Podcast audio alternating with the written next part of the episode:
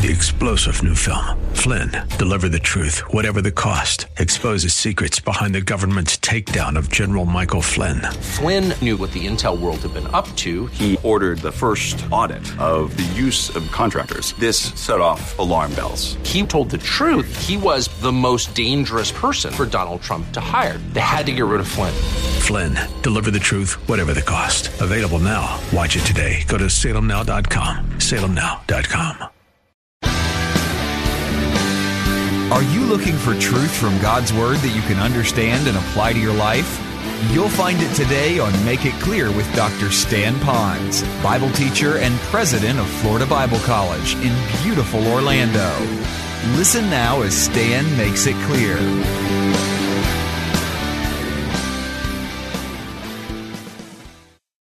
And the reason you respect that other person is because you trust that other person. And when you trust and respect, you have good communication. And watch this. That uh, those three in itself are the wonderful ingredients of friendship. Those of you can go down memory lane and you can remember the people that you had that with at one time, and something happened where one of those ingredients began to crumble and fall away, and all of a sudden, these are just people in your past. These are people that you know, people at one time that you have memories with in history, but today you're not any closer. In fact, you've drifted some. And I think it goes back to this. You are my friends if you do what I command you. One translation says, if you'll just do what I bid you. It could almost say, if you'll do what I ask you. If you do what you say you're going to do. In other words, can I trust on you that when you say your yea is yea, your yea is yea? In this case, it's a little higher up because we're under an authority figure, and he's saying this is what we need to do. But the whole bottom line is, are we just going to do what we're going to do? Are we going to do what we said? Are we going to obey our own commands when we told the person, yes, that's my command to do it? Are we willing to do that? And he says, You're my friends if. So, really, the operative phrase is, If you do what I command you. That's human responsibility. So, bottom line, one sentence obedience is a condition of friendship. It's definitely a condition of friendship with the Lord. How would you like to play a little Bible trivia with me? See how well you do with this. Who was this person? Because he obeyed God, he's the only one in the Bible that was actually called the friend of God. Anyone know who that was? Abraham, the father of the Jewish nation. Abraham, Isaac, Jacob, a tremendous patriarch. He was a friend of God. Why? He obeyed God, even to the point of being willing to give up his son. But again, God stepped in. Here's another one. Who was this person? He lived his life to please the Lord. And then at one time, the Lord spoke to him as a man would speak even to his friend, have a conversation, a friend to friend conversation. Who was that man? It was Moses.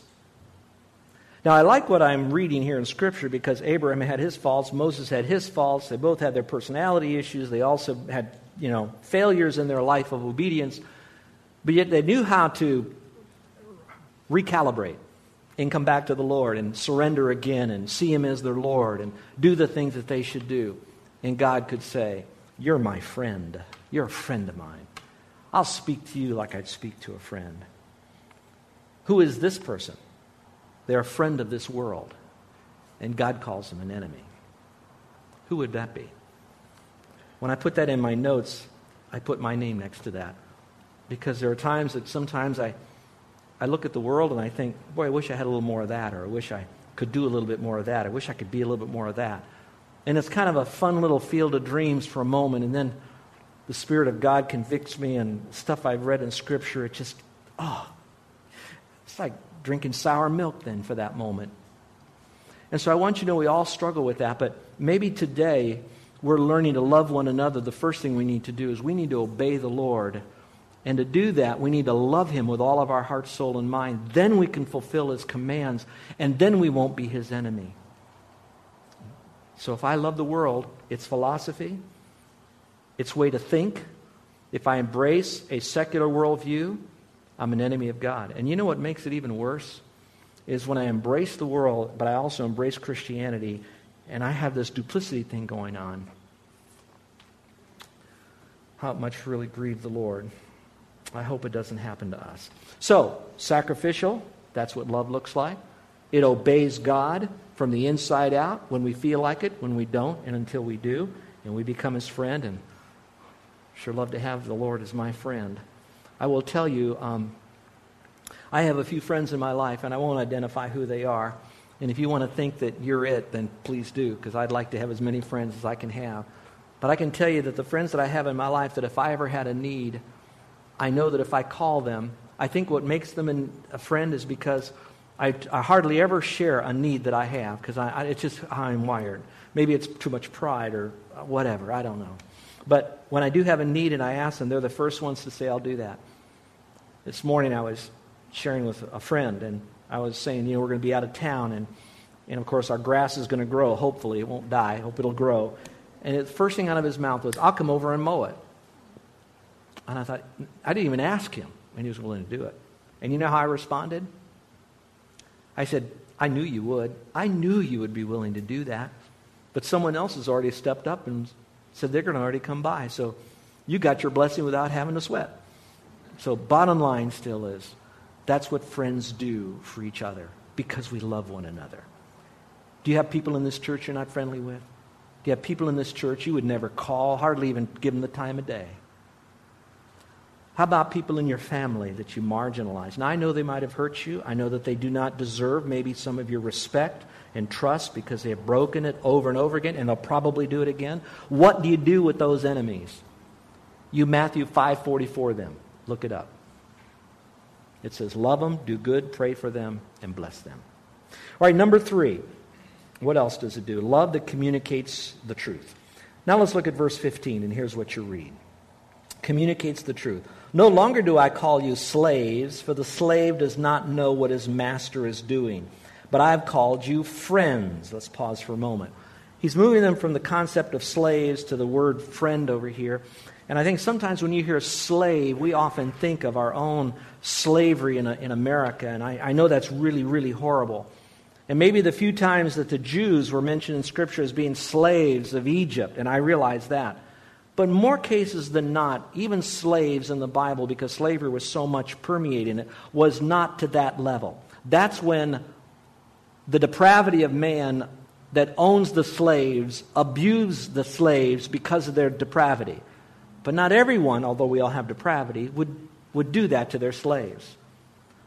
People who would have slaves would often provide for the slaves food, clothing, shelter, sometimes education. They would provide an environment because they knew that those slaves, as wrong as it sounds today, would still be the quote workhorses of their estate. And so they wouldn't abuse them. We hear about that. It's horrible. It makes me nauseous even thinking about those it would. But not every slave was bad. Even so, God provided in the Old Testament when a person became a slave, they released the slave after so many years, and then the slave would have the choice if he wants to come back to the master again because he really liked his master. I often wondered why did he like his master? Why did he love his master? Possibly because that master was the one I just described to you. Provided for them, protected them, fed them, clothed them, took care of them. And they thought, I can't get any better than So they would do that, put a hole in their ear to identify that they were a love slave. The problem is that when we read the word servant, we almost move it into the world of, well, I can serve or not serve. It's really my choice. When actually the word doulos still means slave. Now, maybe a love slave, but it's still a slave, which means then that the owner still owns you once you put yourself under them. That's why you have the word for doulos slave and that's why for the Lord, he's referred to as master. So you have a master slave relationship. Why am I telling you this? Stay with me now. So that's the technical idea of it. And so the master is not obligated for the slave to tell the slave everything and all the reasons the master is doing something. The responsibility of the master is simply to provide and protect for the slave. However, when a master chose to become, quote, intimate with the slave, I don't mean sexually, I'm talking about begin to share why we do this and how come we're doing that. All of a sudden, the slave is doing this not out of rote obedience and duty. They're doing it because they have a knowledge of why, wherefore, how come. And they become a little bit closer together. Why? Why? Why? Because communication often breeds unity. Unity brings bonding. And that's what was happening. And so Jesus is saying here, I don't call you slaves any longer, although they are slaves. He just, I don't call you slaves. And he says, but I do call you friends now. And look at the rest of the passage. It says, why? Why? For all things that I have heard from my Father, I have made known to you.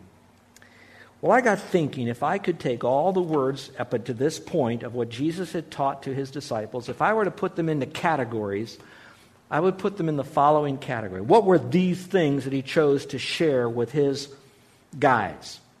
They weren't his slaves, they were his friends, they were his disciples. Here's my list. See if it would be your list. He explained to them why the Father sent him to the earth. That's interesting. Second, why he was going to lay his life down, why he was going to have to leave them in a very short time, why he was going to come back again, and then also what they needed to do to become a part of his forever family by grace alone, through faith alone, in Christ alone. That's why they moved from a slave to a friend, and he was telling them all this. You know what I like about that? Is that there's a subtle thing going on. You could call it team building in the corporate world. You can call it team building in the sports world. You can call it team building or, or bonding or whatever they call it in the military. But the Lord is now moving them from not just students of His, I teach you, listen. He's saying, I teach you, listen, but I teach and I show you, and you follow. And I explain why I'm doing all of this. And so now you have a greater understanding. We now have a relationship and I think there's something very subtle going on. Now, listen to me. See if you might think the same way. Jesus knows that in just a matter of hours, he will be dead and, quote, gone for a while. These guys are all of a sudden our leader, our model, our mentor, the, peop- the guy we know. He's, he's t- treated us like his friend. He's now gone. But somehow they knew that that was my friend because when the Spirit came back and indwelt those guys, now they have the Spirit they have the Lord, they have the whole concept of the Godhead, and they're still very much united together in a special bonded relationship. I'm never going to leave you. I've made known to you these things. Well, I've listed there some verses that might be a very much of a help to you. I guess I would ask you this question. Are there things that you're keeping from your family that they don't know about that you've kind of, how can I say, you've fallen back into the uh, I'm the boss, you're the follower kind of relationship? Do you have a propensity because on the job you have to give orders and other people have to follow that you now come into your home and it's I order and then I, I follow? When I was working with men that had to be gone for a longer period of time than a couple of days or a week, but they had family and children, I would counsel these men by telling them when you come back home again, you frankly are a stranger, less to your wife but far more to your children because a day to your children is like a year being gone, depending on their age. And you can't stop being gone because that's part of your career, your job, whatever it is. But when you come back, you can't always just pick up right where you left off. You want to, but you can't. You have to kind of ease back in again to that relationship with them. Don't give up. Don't relegate it all to the wife. Remember your role, and your wife will help you with that. But together, it's not an instant, I'm back, everything falls back in line. And I, I know it's uncomfortable. I'm so sorry that sometimes you have to go through that. But you guys that have to come and go, come and go, come and go, come and go, you've got to do this same thing I just described again and again, again and again, again and again, again and again. But that's what you signed up for. And if you signed up for that, God will give you the grace and the mercy to help you through that. So communicate. I know communication sometimes breeds conflict. Watch this. Conflict, then, if it's done without a lot of negative energy and a lot of spiteful words, will breed clarification. And then once clarification hits, then you have that comforting attitude of communion going on between the two of you. So, love that really communicates the truth. Here's the last one. Verses love is sacrificial, then it obeys God, then it communicates the truth, but now love that proclaims the message of salvation by faith alone in Jesus Christ. Now, that won't say it exactly in this verse, but when you take all that we've said and what they were preparing to do and what God was going to send them out to do through the Lord, then you'll understand. Let's go back to the passage again in verse 16 and 17, and we'll close with this. He says, You did not choose me, but I chose you. Let's pause for a moment and look at that for a moment. In the Bible days, when there was a rabbi, the rabbi would be like the mentor. And usually it would be his little disciples, his little followers that would kind of follow him all around and kind of choose who do they want to sit under. Some of you have got your own little rabbis going on. You know, you've got your favorite Bible teacher, and I won't mention some names. I don't want to uplift some and downplay others, but some of you say, I'll listen to him, and I'll, I'll listen to them. And, i and so we go after them. That is not wrong, that's normal. But this is so different because the Lord says, You didn't come chasing after me. He's talking to the 11 now. And he says, But I chose you. I chose you. That's interesting. Are there people maybe in your life that you see out there and you say, I want to have a difference in their life and I want to choose them? Now, what the Lord has that we don't have, even though we'll pray and ask Him for discernment and wisdom, the Lord knows who's going to be the rummies, the Judases. He chose him too. He's going to know who's going to be the big mouths, Peter. He's going to know who those little kind of no name guys that don't say a whole lot, kind of in the shadow kind of guys. He's going to know the one who's going to always want to lean on his bosom, John. You know, he's going to know those guys, but he chose them all. And then he says, and I appointed them. There's a lot of evidence that would say he not only chose them, he chose them for salvation, he chose them to learn with him, but then when it said he appointed them, which means now at the point when he said, watch this now, I select you guys to be my disciples after the night of prayer. This is when he, he kind of ordained them to say, You now are going to be the guys that will be the foundation for the church. And I don't have time to open up Ephesians and all of that, that it says the church is built on Christ and then upon the apostles. So he chose them to be in his forever family. Then he appointed them to be the apostles to then go on to do great things for him. That's what he did in this passage. Now, by extension, I'm believing that if you know Christ as your Savior, God wanted you to be saved. Secondly, since it says chose you and appointed you, that your appointment also to serve Him came real soon to the time you trusted Christ. It doesn't give a timeline how soon that was with these guys. But for you, you can rest assured now that you're a part of the appointed. Now, it doesn't mean you've got to be a reverend or a pastor or whatever the world wants to call you. The point of the matter is you're a blood bought, born again believer in Christ, and God, through His Word and His Spirit, has given all of us marching orders to glorify Him by helping people come to faith alone in Christ and to go on to become a fully obedient worshiper of Christ. Now remember, that's what he's setting up for. Remember, he's getting ready for that great commission he's about ready to give. Now stay with me now. He's doing all of this to tell them to you know, love each other, abide in me. We're going to talk about how do you respond to the world when they hate you. Watch this. They will ne- the world will never hate you if you never let them know you're a Christian. Certainly, they'll never hate you pretty much if you act just like them and be like them. But it's when you live a separated life unto the Lord for the purpose of bringing glory to God in everything that you do, including the message of salvation, the world will hate you. So we know he's heading into that because we haven't gotten to that passage yet. That's just following this. So I'm saying all of that to say that you and I have been chosen to do that. Now go back to the verse. It says, I've appointed you to be what? A Christian? No. He says, I've appointed you that you will go and do something now, and that is to go and bear fruit.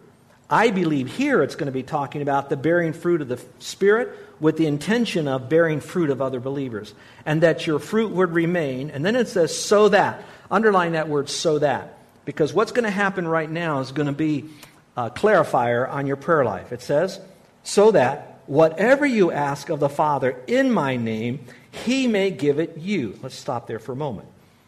This now tells me that evangelism and disciple making and all the other things that he was teaching here is directly related to the answerability of your requests to the Lord of your prayers. So, one, you might not be praying very much. And that could be a, a, definite sign of a lot of uh, issues in your life. It's taking your temperature. If you're not praying, certain things are happening or not happening. There, there's something wrong. I'm not here to put you on a guilt trip, but I am here to kind of give you a wake up call. Go to the Lord and find out why aren't you praying? Why don't you have an attitude of prayer? And there's a lot of reasons for that. And if you want some help identifying them, we'll be glad to do that for you privately. Let's go back. But if you really are abiding in Christ, loving one another, listening to the Lord, all that we're teaching right here, you will be praying. And here's what I believe I believe your prayers will be more centered around all the things in your life that will bring glory to the Lord and the furtherance of the gospel and the building of his kingdom, which now means if you're in need of a car, does that mean that, oh, God doesn't care about that? He wants you to pray for lost souls. I don't think that. I think you could pray for a car. Whatever you want to pray for. But when you're praying, you're asking, Lord, is this the right time to get this car? Will this car bring stumbling to someone else? Am I redirecting funds that should be used for something else because I want this car? Now, you run that through all the things that you have a need for, and you say, Lord, how can I bring glory to you? If this won't hurt me spiritually, won't hurt others spiritually, will this advance the kingdom? Will this bring glory to you? Could someone in the long run be saved? Now, I don't know all the answers to that, but I know that all of a sudden your prayer life changes. And the, the ability to have them answered yes is now raised so much higher. And that's what he's saying in this passage again loving one another. Look at the last. He ends by saying this This I command you that you love. And in the Greek it says that you keep on loving one another. Sometimes it's easy to love someone when they're really lovely, and sometimes that same lovey, lovey dovey person isn't so loving. I think that's why in the Greek it says that you keep on loving them because you love them when they deserve it, you love them when they're lovely, you love them when they don't, when they aren't so lovely. Carol and I have two cats and a dog. And these, these two little cats that we have are now grown. I think there's nothing more fun than to watch little kittens play, don't you? I mean, I love little kittens. I watch them playing and all this stuff, and they fall all over each other, and they'll play with anything you kind of wiggle in front of them. But kittens have a way of growing up to be cats. You know what I mean? And so sometimes this loving our brothers is, we can love them when they're cute and lovable, but we need to love them all the time because God tells us to. And that's it. Let's pray, shall we? With every head bowed and every eye closed. I want to give you an opportunity to just reflect on what we've heard from the Word today. It's highly likely that one of the most repeated commands of Christ was to his disciples and extension to us, and that is to love others. It's quite possible because we so drift out of authentic biblical love and we begin loving the way the world loves. And he keeps reminding us by commanding us again and again to love one another. But remember, this love is a sacrificial love. And if you need an example of it, there's no greater example than the Lord Jesus Christ, who loved us while we were sinners and sinning. And he loved us when we were at that time an enemy, because when we are sinning, we are an enemy of him. He gave up his life for us on the cross, and remember, he didn't deserve to die. He wasn't just a I don't know, a victim of society that got out of hand with a mob. He willed himself through all that, even when he was on the cross. He, in a sense, gave up his spirit. He died. He made himself die on that cross. It wasn't a sword, it wasn't the elements. It was he willed himself dead at that moment. And that's when he was crying, My God, my God, why hast thou forsaken me? He sensed the separation of God the Father when he had the horrific and complete sin of the world and my sin and your sin on himself. And only one thing could do that, and that would be to honor his Father in obedience to him, and then to demonstrate to us what sacrificial love is all about. Now, we'll never be able to pay for the sin of someone else, so that kind of just as he did we can't do that part. It's not going to be an efficacious love, a demonstration of that. But the sacrifice and the self denial is all there. And if Christ lives in you and you have the exchange life, then it's really Him dying again, self denying again, and again and again, as a demonstration of His love, not our love, for one another. Now, my friend, if you haven't accepted Jesus Christ and that love demonstration on the cross for you, then you're hearing good words and you'll try to do some of this and you might agree. You'll start arguing with it. Your flesh will take over and it won't be sustainable because it's not done with a renewed spirit and the power of the Holy Spirit in you. So if you say, you know, this is good word, Pastor, and I need to do this, and I, I know right now who I need to demonstrate that sacrificial love to, but I need him to help me, then I want you to receive his love in that way. Please do that. If those of you are on the other side of this and you're now hearing that God loved you that much, maybe it's time for you to run to Christ. Not run to the altar here, not run down the aisle, but run to Him in your mind and say, Lord, I am a sinner. I understand your love was demonstrated to me on the cross when you died for me and you rose again. And so, Lord, I'm accepting you now as my Savior. I am receiving you because I am trusting in you you not only died, you said you'd come back to life, and you did. You're a God who cannot lie. And so, Lord, I'm trusting in you and your word. You said it, and I believe it. You're listening to Make It Clear with the teaching of Dr. Stan Ponz, founder of Make It Clear Ministries and president of Florida Bible College in beautiful Orlando, Florida. Make It Clear is dedicated to taking the Word of God with clarity into every person's world.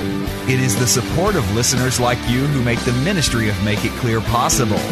You can provide your tax deductible gift to Make It Clear online by going to makeitclear.org. Or you can mail your gift to Make It Clear. P.O. Box 607901, Orlando, Florida 32860. Thank you for helping us make it clear. If you would like to have Dr. Ponz speak at your church or event, please send us an email at tellmemore at makeitclear.org. Thank you, and remember to make it clear.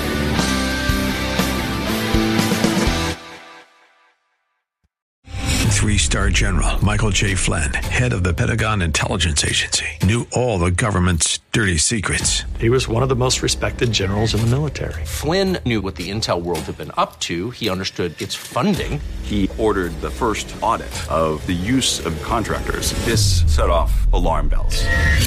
The explosive new documentary, Flynn, Deliver the Truth, Whatever the Cost, and covers the facts behind this scandal. Flynn told the truth. He was the most dangerous person for Donald Trump to hire. I find out the worst enemy that I'm going to face in my life is right here in America. They took my assessment and they wanted me to change it. And I was like, I'm not changing it. They had to get rid of Flynn. With in depth interviews, archival footage, and never before seen personal records of the man behind the headlines. I just felt like I was drowning. Flynn, deliver the truth, whatever the cost. Available now. Watch it today. Go to salemnow.com. Salemnow.com.